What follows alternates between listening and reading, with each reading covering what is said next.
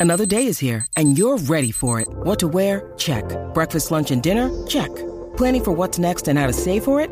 That's where Bank of America can help.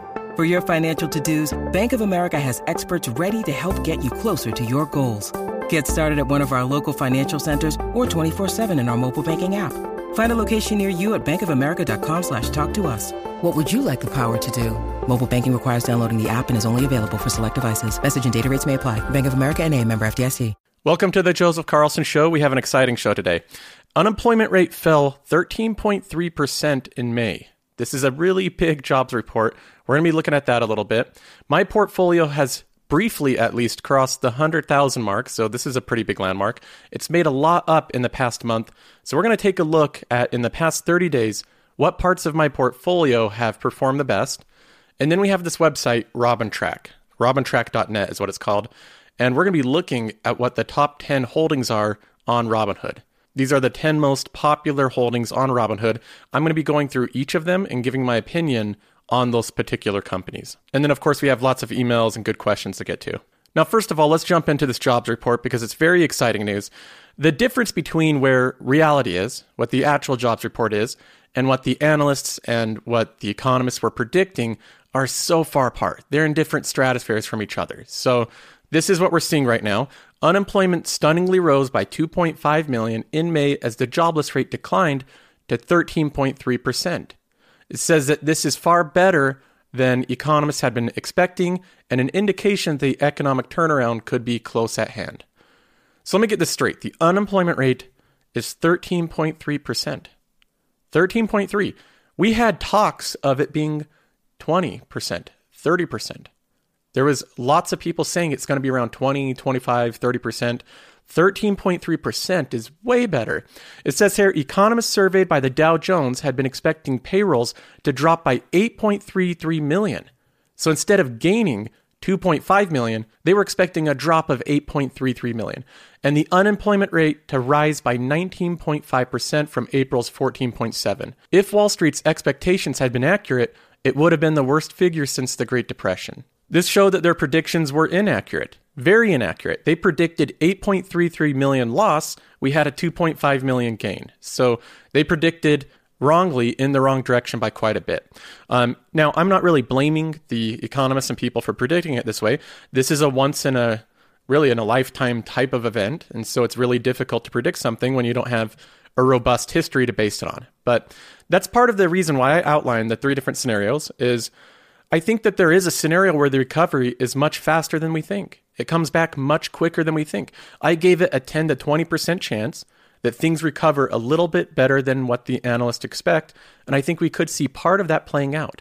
The 60% chance of, you know, just a, a really slow recovery, but this jobs report is really huge and we could see it leaning more to the direction of a quicker recovery. Now we can dive into the type of jobs that are being recovered. It says leisure and hospitality workers made up almost half of the increase last month, with 1.2 million going back to work after reported losses of 7.5 million in April. Jobs in bars and restaurants increased by 1.4 million as states begin to relax social distancing measures. Construction was the next biggest gainer with 464,000, making up for about half of April's losses. Education and health services rose by 424,000 and retail surged by 368,000 after plunging 2.3 million in months previous. So there's job gains all over the place. All the sectors that were really hit are now hiring back. Eric, the senior economist at Alliance Bernstein, said, quote, It appears that businesses began rehiring workers earlier in a greater number than expected, a trend that is likely to continue as lockdown eases around the country. The Wall Street Journal also reports that there's a number of businesses that are wanting to reopen, but they're they're withholding right now because of the riots going on. One example it gives is Penn Quarter Sports Tavern in Washington, D.C., laid off all 28 employees in early March after city leaders ordered non essential businesses to close during the pandemic. When the city began the first phase of reopening last month, the restaurant rehired about half of its employees in hopes of reopening the bar this week, said the owner, Mike Brand. But protests and looting prompted him to board up his business and delay the opening by at least a week. We had every intention to be operating right now, but we're back stuck in the mud. Mike Brand said, This extra week, maybe two with the riots, is taking a huge financial chunk. So hopefully this means that in the future there's more businesses like this that will be reopening really quickly. The hope is the looting and rioting completely stops. The protests continue to go on, all about racial equality. Hopefully that continues, but the looting and, and taking people's businesses, that stops. This is also going to help the economy. More people are going to be hired back. These businesses will be able to operate. They won't be taking this huge financial hit that they're already strained for. So that's more good news. If this type of thing stops, which I do think the rioting will stop quickly, is my assumption. I don't think it will go on for too long. Uh, I do think this will be a positive thing for the jobs report going forward. But overall, this is great news. Having people go back to work is absolutely great news. It sent the stock market up 2.65%, but even if it didn't, having people go back to work and be able to have jobs is a great thing. So this is really positive news. I like seeing it. Uh, I just want to highlight, though, the difference between what people were predicting again and what the results were. I know I went over this before, but I want to highlight this again. They predicted 19.5% unemployment rate right now.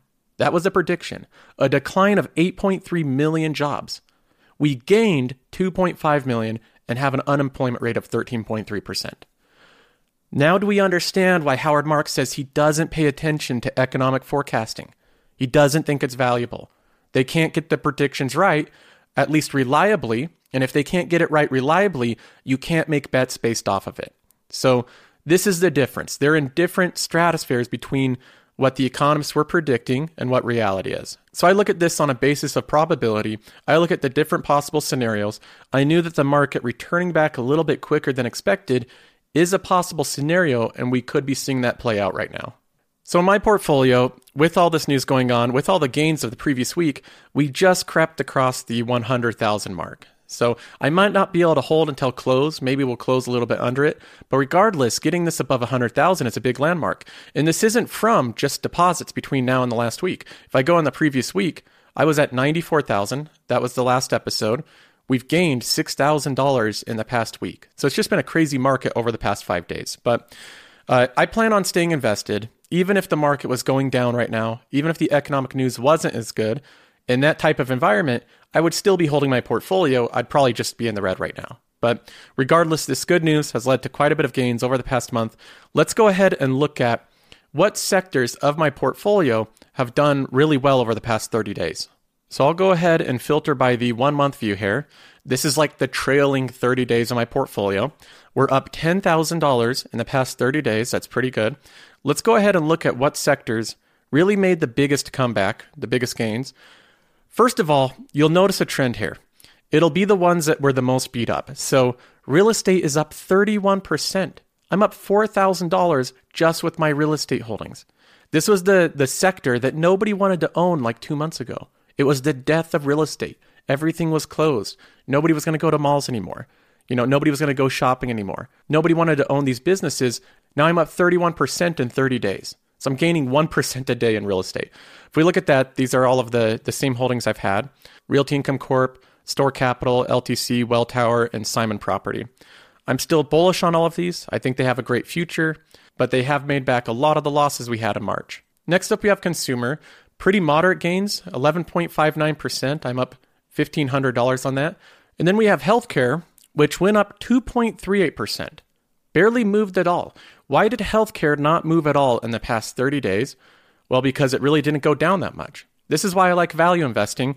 If you look for the sectors that were really beat up, the ones that dropped, the ones that nobody wanted to own at the time, those are where most of the gains were. Over the past 30 days, that's where all the money was made.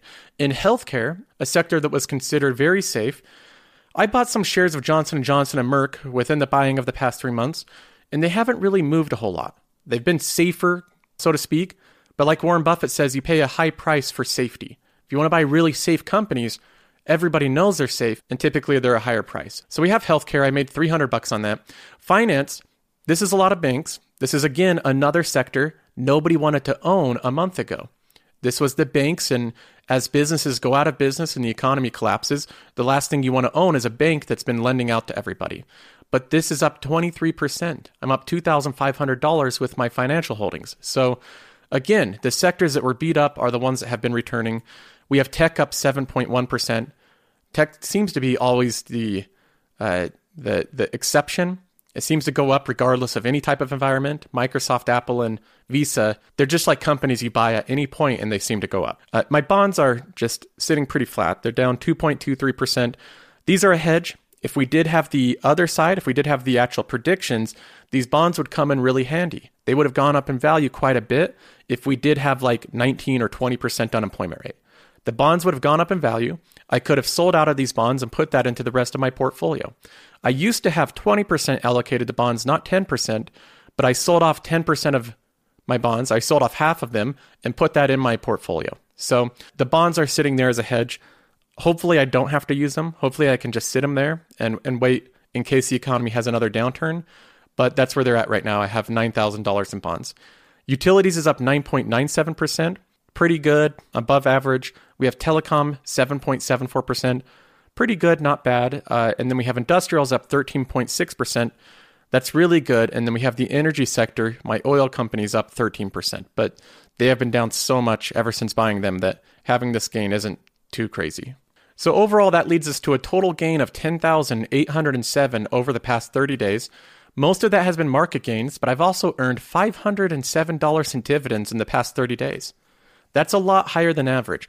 On average, I earn about $300, somewhere around there in dividends, which is pretty good. If I go and I extrapolate out and I look forward an entire year, I earn about $3,500 a year in dividends right now. If I didn't reinvest, if I didn't put any new money in, that's just how much money my portfolio would be paying me. And the way that I look at this is if I were to just start a new portfolio, if I had no money and I was just to start a new one, just this portfolio in and of itself could fund it at a rate of $300 a month. That's pretty incredible that I've built this accumulated advantage in my, my investments that allow me to grow my investments quicker. You're seeing that compounding work out real time. Every single week I'm earning dividends, every single month I'm earning dividends. My portfolio so far has earned 3500 and that's picking up really quickly. So all these factors are working really well together. I think the portfolio is really positioned well for the future. If you want to look at any of these sectors and see the holdings that I have in them, uh, you can do that real easy. You go into the description of the video you're watching. There's a link called My Portfolio. You click on that and it opens up and shows you every single holding I have and the allocation to every one of them. You can look at that if you're interested. I'm going to be looking over the weekend and seeing what companies I want to make purchases of. So I'll be keeping you up to date when I start buying companies again. I do think within this type of portfolio, it, there's no such thing as not having any good deals with any of these companies. I think there are some that are still good deals. So I'm going to be going over all of them this weekend and really trying to find out what companies I think still offer the best value. Now, moving on, I wanted to go into this website called robintrack.net. It has analytics on Robinhood user behavior, really what companies they're buying and how many of them hold these companies at different periods of time. So, we're going to look at the top 10 holdings of it. There was a member on my Discord channel that shared this with me. So we went through and discussed a lot of the different holdings. I thought it was a pretty interesting discussion. And I'll just go ahead and plug that Discord here. If you join the Patreon, you can get access to the Discord. Plus, I have some other things in the work that you'll be able to have access to. So it's $6 a month. One thing that I've had some confusion on with this is you do not get billed $6 right when you join. That's not what happens. You only get billed $6 at the first or second of the month. I believe it's right at the start of the month. So if you join right now, like mid month, you're going to have it for free and then you're going to be billed for the first time at the beginning of the month. And if you don't like it or whatever, you can leave before then and then you're not billed anything. So you can check that out. Just wanted to clarify that because I've had some people think that they're going to have to pay $6 the day they join. That's not how it works. But anyway, if you join that, you get access to the Discord and everything else I plan on coming out with. But going back to this, we have Apple here as number 10 most owned stock on Robinhood. So the 10th most owned stock on Robinhood. Right now, there's 387,000 users on Robinhood that own at least one share of Apple. So this has gone up dramatically. Apple obviously is a great company. No problem with Robinhood users owning Apple. I think it's a smart buy pretty much at any price right now. I think the company just has a generally speaking great future. So I like the buy with Apple. It's one of the three companies I own in the tech sector. I own Apple, Microsoft, and Visa. But anyway, if we look at when they bought it, I also think Robinhood users bought this at a good time. As it was going down in value, more users purchased it, and a lot of them got pretty good deal on it because if they bought it right around here, which many users did, they all made money. The ones that are still like maybe slightly in the green but not quite as much are the ones that bought it late to the game after it had already recovered a lot. So that's number 10. I have no real issues with this one. Number nine is Microsoft, another great holding. One thing I forgot to mention is the key. The pink line is the price, so that's the share price, and then the green line is the number of users holding the stock currently. So right now, where I have it, it's around 203,000. Currently, there's 452,000 users holding Microsoft. So a lot of people have been buying into Microsoft recently. If we look at the line of when they bought, there is some fear of missing out here. It was going up in share price, and a lot of people started buying right here and all of them are probably in the red, at least the ones that purchased right here. All these shares are still in the red, but for the most part, everybody that owned the stock right here and bought in, they're all in the green on their shares, and then it follows almost the same trend as Apple. So, again, this is another holding I think is great. Microsoft is a great company. Most of this does look like more users are buying it simply because the stock price dropped. So, that's the trend that we start to see here. And then at number eight, we have Carnival Cruise Line. This is where we get into what I think are the uh, the more value plays. Robinhood users are just wanting to buy companies that have simply dropped in price without real regard of the underlying asset, what they're really buying. Microsoft and Apple are both extremely good, scalable companies with predictable cash flow. Carnival Cruise Line is just the opposite. It's a company where they have a handful of depreciating assets that are floating in the water. You know, they have a lot of liabilities and they're trying to get things going. So this is a little bit more of a risky bet, but it's pretty clear here. Right now, there are 470,000 Robinhood users holding this company, at least some portion of it. If we look at it, the trend is very clear. Robinhood users started buying this aggressively as soon as it went down in price. As soon as it dropped down in price, people started to pile on it, and that's where we're at right now. In terms of the company, I don't think it's the worst play. I think that eventually Carnival Cruise Line will come up in value, but I don't think it will be as quick as some people think. They might have to hold on to this for five plus years. And I don't know if they're patient enough to do that, if they want a quick turnaround. But I do think that over time, Carnival Cruise Line is still going to be a thing. People are still going to go on cruises. I don't think human behavior is going to be changed quite as much as people think. So I rate this one a decent buy, highly volatile, but still not a terrible buy. At number seven, we have ACB Aurora Cannabis. I know it says number eight there, but it's a typo. I just checked the list. It is number seven. Uh, this is a company where I don't think the graph shows the stock splits because ever since about March, April 2019, the company has gone down in value incredibly and it hasn't spiked up nearly close to what it is. So if I bring up the real graph here, this is what it looks like. Ever since March of 2019, it's down 87%. So everybody that's been investing along this journey has lost a lot of money, most of it that they've invested. But looking at this, you see that over this time period, more and more Robinhood users are pouring onto this because the share price continues to get cheaper and cheaper. It's almost like something if you can just get a lot of shares, it just makes it feel like a better purchase. Look, I'm putting in $100 and I'm getting 50 shares. Look at my share count. I don't know, that's just an idea. That's something that I don't see on M1 Finance because it doesn't really even show you the share count. You just buy with fractional shares. So the dollar amount you put in is what you buy. But this is something where it's perplexing to me. This company has gone down in value continually, yet the amount of Robinhood users buying it seems to increase over and over again. If we look at it recently in the past month, if you timed it correctly and bought right in May 13th of this year, you're up 145%. So if you have the magic timing there, you made a lot of money with it. But if you timed it pretty much anywhere else in the past year, you've lost a lot of money. So I don't think that this is a good holding. It's not a company I would ever have in my portfolio. I think there's too many risk factors in it, and I don't know why investors are piling onto it. At number six, the most purchased company on Robinhood in the sixth place is GoPro. A total of 476,000 users, 479, 479,000 users on Robinhood currently own some of this company. I don't know why. This is one I don't understand. What is the appeal of owning GoPro? What have they been doing that's relevant? This has been one of the biggest duds in the stock market since it's been listed. Look at the graph here. It IPO'd, it shot up because of the excitement of it. And then when people realized that it's not innovating, that it was mostly a trend company with these portable cameras, and a lot of companies came out with similar devices at cheaper price points.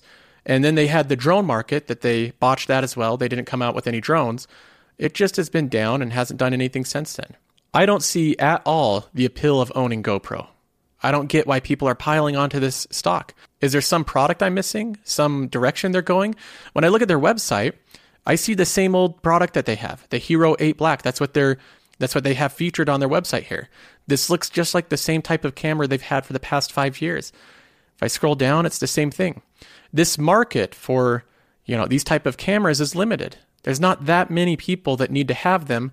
Most of the people that want to own them already own them. So unless they do something completely different than what they're doing right now, I don't understand why so many Robinhood users are buying it, other than the fact that the price has fallen. That seems to be the only thing.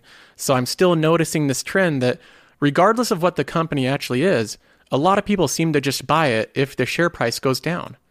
That's good to do when you believe that the future is bright for the company you're buying and that the share price going down represents a good entry point for a really solid company.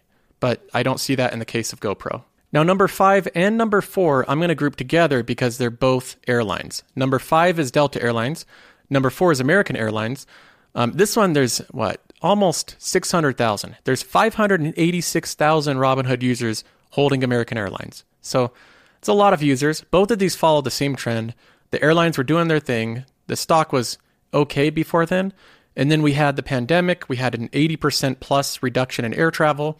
The stock price went down because these companies clearly didn't have the cash to get through this downturn. So they're receiving government bailouts. And with the stock price crashing, Robinhood users piled onto it. Now there's 500,000 plus users holding this company. My thoughts on these two companies uh, I don't think it's the worst bet. I think that air travel will resume eventually. I would be a little bit nervous betting directly against Warren Buffett. He sold out of all of his airlines completely.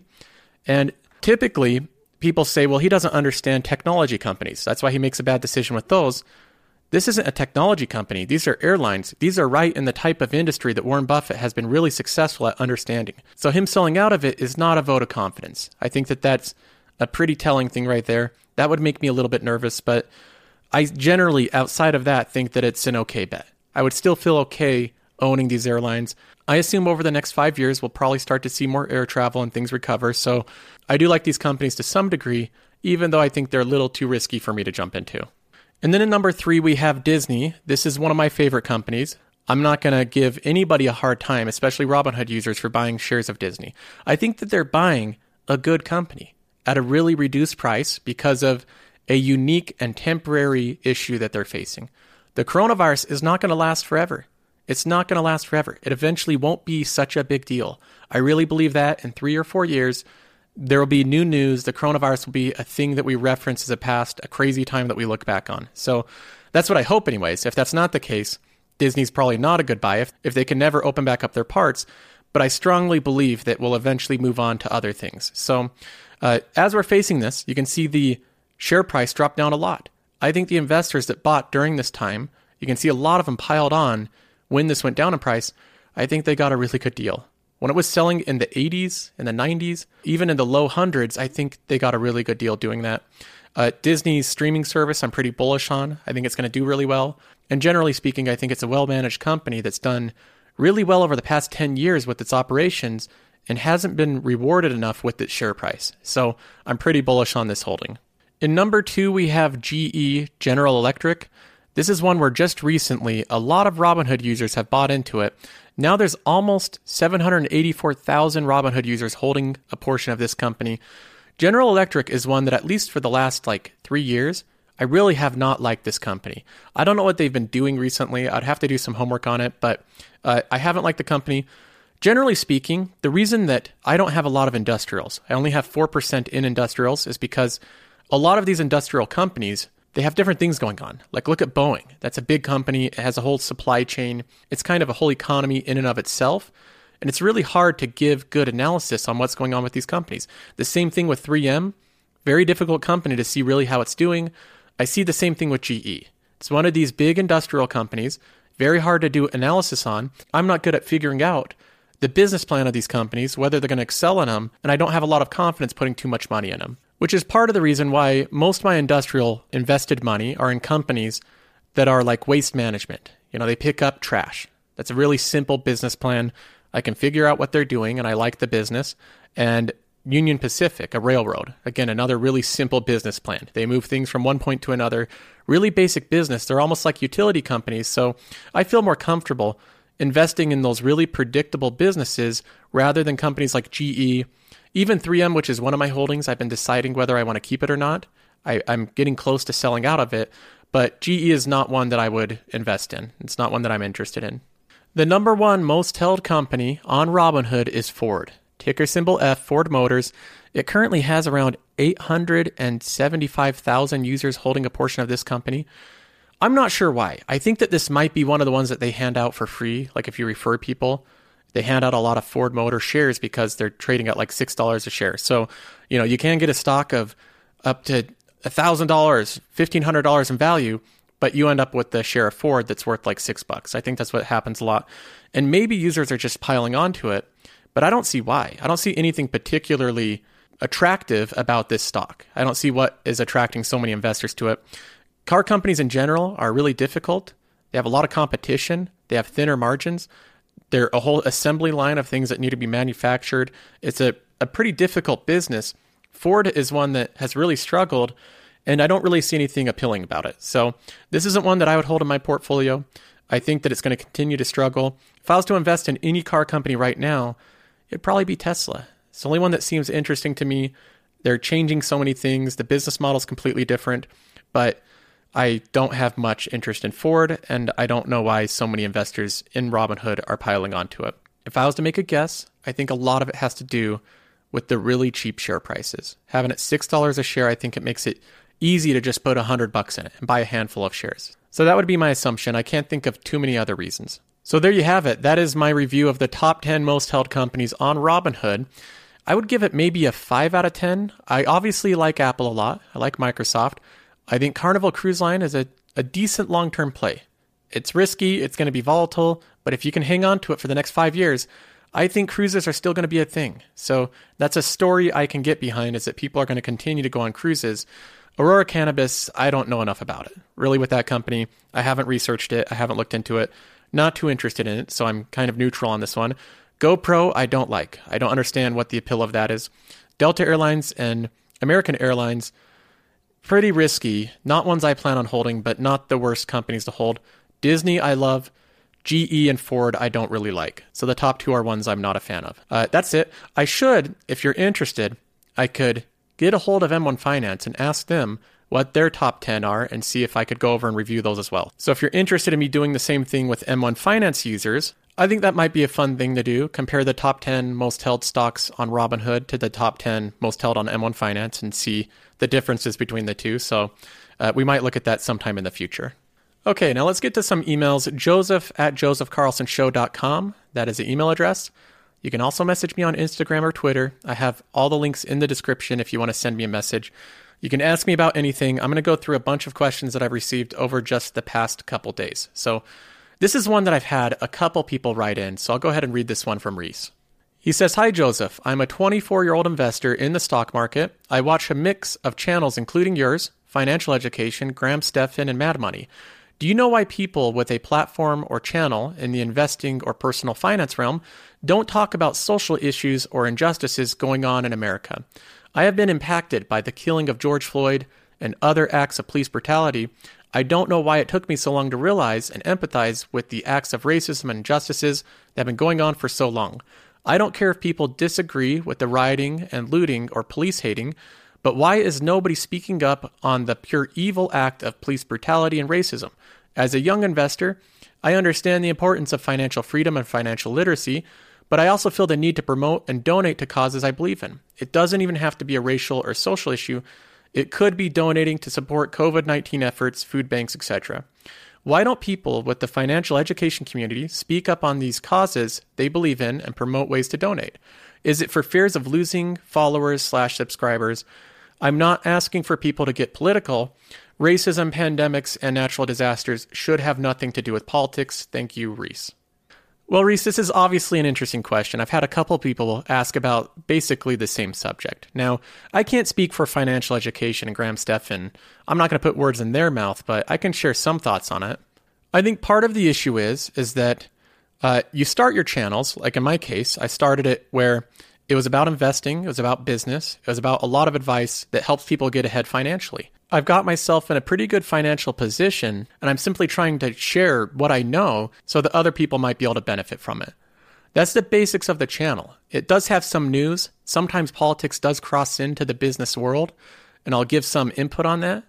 But I grew the channel with most of my audience, I think, following me for my take and opinion on financially related news. So, transferring over from finances and then giving my opinion and my take and, you know, what it should be on racial issues and discrimination, it just puts you in the situation where it's like, I'm going to now tell my following how to feel on racial issues. Did they really care for my opinion on that? Is that why they subscribe to me? Is, is to get my opinion on how I feel on racial issues? I don't think so. I don't think that's why most people follow me because I really haven't talked about that at all. So uh, that's part of it. It's just difficult to do without sounding preachy. Like I'm telling other people, this is how you should feel on this important, sensitive social issue going on. So that's part of it. I think most of it is just not too related to the channel. On this issue, it's really easy to give my take on it. I assume most people know my thoughts on this subject already.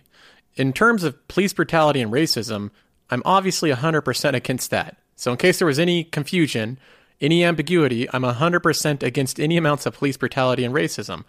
Uh, I did watch the George Floyd video of him being murdered by that cop. And I assume that my reaction watching it was the same as anybody else. It was a shocking, disturbing, just egregious video, infuriating to watch. You see a cop show total indifference for human life. It was an incredibly horrifying thing to watch. So he should be charged and sentenced to the maximum extent the law allows and put in jail for as long as possible. There's my thoughts on the subject. And again, I assume most people feel the same way about it. And unfortunately, I'm aware of the realization that for some people, your skin color, your race does work as a disadvantage in some situations, which obviously should not be the case. We already have a lot of things that give us advantages and disadvantages. If you grow up in a good neighborhood, you have advantages. You know, if you have parents that teach you really good things, you have an advantage there. If you have good genetics and you don't have health problems, you have an advantage. If you have a lot of health problems growing up, that's a disadvantage. So we have all these things that we're already working with. Everybody's working with a different hand. They're dealt a different hand. We work with what we have, but race should not be one of them. That shouldn't be something that gives you a disadvantage in any situation. So I think that that's the case sometimes, and I don't know how to solve it, but uh, I'm trying to help in the way that I know how best, which is to help people from any ethnicity. A huge portion of this audience is minorities. I know that because I get emails and questions all the time on Instagram and Twitter from people that are minorities from all over the world, the Middle East and from the US, from Europe, everywhere. So, you know, we deal with a lot of people here uh, from all over the place in different backgrounds, and I'm trying to help people in the way that I know best, which is how to help people get ahead financially. So I think that's where I have the most value to offer to improve people's lives and that's one thing I do like about the market. It doesn't care about what your background is, doesn't care about your ethnicity, doesn't have any role to play in it. If you buy a share of Apple, you're going to have the same returns as anybody else that bought a share for the same price. So that's what I'm going to try to do is help in the way that I think I can offer the most value. All right, moving on from that, shifting gears a little bit. Sam says, Hi, Joseph. Aussie Hair, big fan of the show. I understand you work in software development. I'm curious because you obviously seem interested in economics. So, my question is, what made you pursue a career in software opposed to finance? Asking because I'm a recent graduate and I find myself currently deciding between the two careers. Well, it wasn't really a simple thing, Sam. Deciding what I wanted to do for a career was actually kind of a long path, an expensive one because I kept trying to change my major and my focus to different things. So I started off actually with finance, and I did like one semester with it, figured out that I wanted to just pursue some other things. I don't know if it's the introductory courses that you take, but it just didn't seem interesting at the time. So I ended up actually going into, I believe, uh, law was the next thing I was looking at. I looked at that for a while and decided it was not like the uh, dramatic court scenes that you see where people are arguing really interesting, thought provoking issues. It was more just like a, a, lot of paperwork. So even though you make a lot of money, it's a lot of just the back room, working in an office paperwork. And I decided I didn't really want to do that. So I switched to healthcare. My oldest brother was becoming a, a doctor at the time. He was in schooling for a long time. I thought maybe I can do that. And I don't want to do the full extent that he's doing it, where he's becoming a full uh, medical doctor because I saw the path of that, and it's really not easy. I mean, it's really not easy. So uh, I thought maybe I'll do something that's kind of an in between and become a, a physical therapist. And I did some shadowing, talked to physical therapists, and I decided I don't know if I have the patience for this. You really have to have a lot of patience and serve people in a completely different way than you do in like programming or even doing a YouTube thing. It's just a whole different way of serving people. I didn't know if I was really suited for it, so I decided against that. And the whole time I'm actually like going in and taking classes, uh, wasting money on them essentially, and then deciding to change out of them. So I've gone through a lot of classes and they're ones that I don't really have even part of what I actually ended up learning. From there, I decided to go into information systems because at the time I didn't think I would really want to do programming. I thought it would be too difficult to do at the time. And so I thought maybe information systems where you just learn about computers, that would be an interesting thing to do. And from there, I got into a programming class because some of the classes you have to take just in an information system major was some coding classes. And it was really not difficult for me. So while all the other students were like failing out of the class, had a really high failure rate, I was cruising through it pretty easy. So that's when I thought maybe I can do this. And everybody I talked to said, if you can code, just do that. Don't worry about all this other stuff. Just learn to code, get good at that, and you can do that. So from there, I decided to switch my entire major more focused on web development, go through the schooling and doing that, getting really excited about it, as well as I did free internships. So I went in and found really smart people that would allow me to learn from them for free. And really, like I said before, it was a situation where I was learning so much, I should have been paying them to be there. So I was learning a lot. And then, uh, like I talked about before, the first jobs that you take should be focused on getting the most education you can. Focus the jobs on getting the most education. So I don't really think this was a situation where I had finance and coding and I decided I'm going to learn coding. I'm going to learn programming. It wasn't really like that.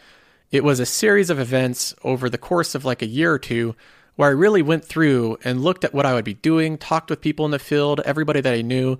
I got advice and some people talked me out of different things doing it based off of what they said they do all day. I ended up landing on programming. I'm glad that I did. It turned out to be a pretty good career. I think that it still is. When I first started it, I quickly became kind of obsessed with it. I would do it for at least 10 hours a day on the computer learning coding. I would go to a job where I could learn on the job, and then I would come home and work on things, my own projects late into the night. That was the routine for the first couple years. I think you learn pretty fast spending that much time doing anything. But that's what I recommend. If you really want to learn something, jump in, do it yourself, and really dive in deep. You learn whether you're really going to do it or not that way. Coding is something I don't think you can do real passively. I don't see a lot of successful people doing it if you spend an hour a day trying to learn it. It's really something I think you have to dive in deep if you want to learn it. Okay, Jeremy says, Hey, Joseph. First off, I want to thank you for the incredible content that you provide. It's quickly become my favorite financial podcast that I listen to. I'll give you a little context for my question. I work as a designer. I've been self employed for almost eight years now. Since then, I've managed to earn a high income for my field. I've averaged 200 to $300,000 per year for the last four to five years due to having multiple income streams, digital products, freelancing, and 50% owner in a popular website that earns from products and advertising. Well, Jeremy, you are killing it, man. Two hundred to three hundred thousand dollars a year. That's pretty incredible. Uh, anyway, you say, and before that, I was earning over one hundred thousand, starting out simply freelancing. Guys, you should go into designing, not coding. Follow what Jeremy's doing and learn designing because uh, he's doing really well. Uh, during the first few years, I didn't really have much in the way of financial discipline. However, over the last four years, I've become much more interested in personal finance. I've managed to save and invest roughly $350,000. I also purchased an old home at a great price and fully renovated it at a great time because now the housing market where I live is booming and it's gone up in a value to roughly $350,000. I currently owe about $165,000 on the home, 900 per month. That is a really awesome situation. Nice low payment there. Uh, this gives my net worth approximately 500,000 by 29. My question, I was wondering your thoughts on coasting financial independence. The idea that you work extremely hard to build as many income streams as possible in order to maximize savings and investments until you reach a certain point. Then you let your portfolio build in the background while you scale back your earning effort.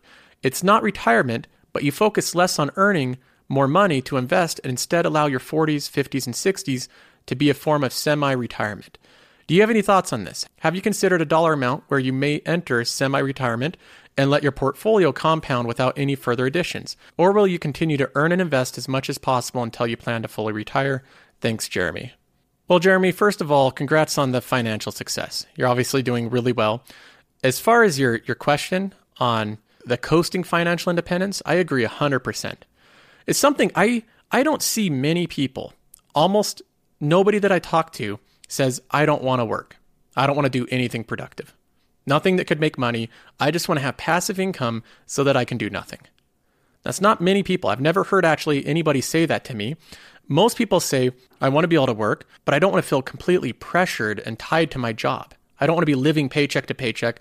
I want to have some leeway. I want to be able to have some flexibility. I don't want to have financial anxieties because I am in a difficult financial situation. Most people like being productive. They like working. So even if you're financially independent, most likely you're still going to work. Look at most people that create things and work to begin with. You look at uh, any really wealthy person, Warren Buffett. You know, he's like 90 years old and he's still working. He's still the CEO of his company. Jeff Bezos, why isn't he retired? He's still working. He created a, a big company. He's worth a lot of money. Generally speaking, people enjoy working. If you work to the point where you're financially independent, you're the type of person that likes being productive. And that's probably not going to change. So once you do reach the point where you're financially independent, you're going to realize that the reward is building up the financial independence, not just having the money, but creating it, generating it, sharing it with other people, being able to serve other people with it. I think that's what most people are going to find. So, absolutely, if I could be at a point in my 40s, 50s, and 60s where I could be semi retired and I'm 50% financially independent, I think I'm a lot better off. The worst situation to be in is where you're tied to a job because you have no other choice. That's a highly stressful situation to be in. You know, nobody wants to be in that situation. So, this is a way to get you out of that. Even if you get 40 or 50% of the way there, that drastically will reduce the amount of stress you have. So, um, I'm 100% with you on that. Okay, and with that question, I'm going to end this episode there. If you haven't already, hit the subscribe button. That's a free way to help out the channel, and I will talk to you guys next time.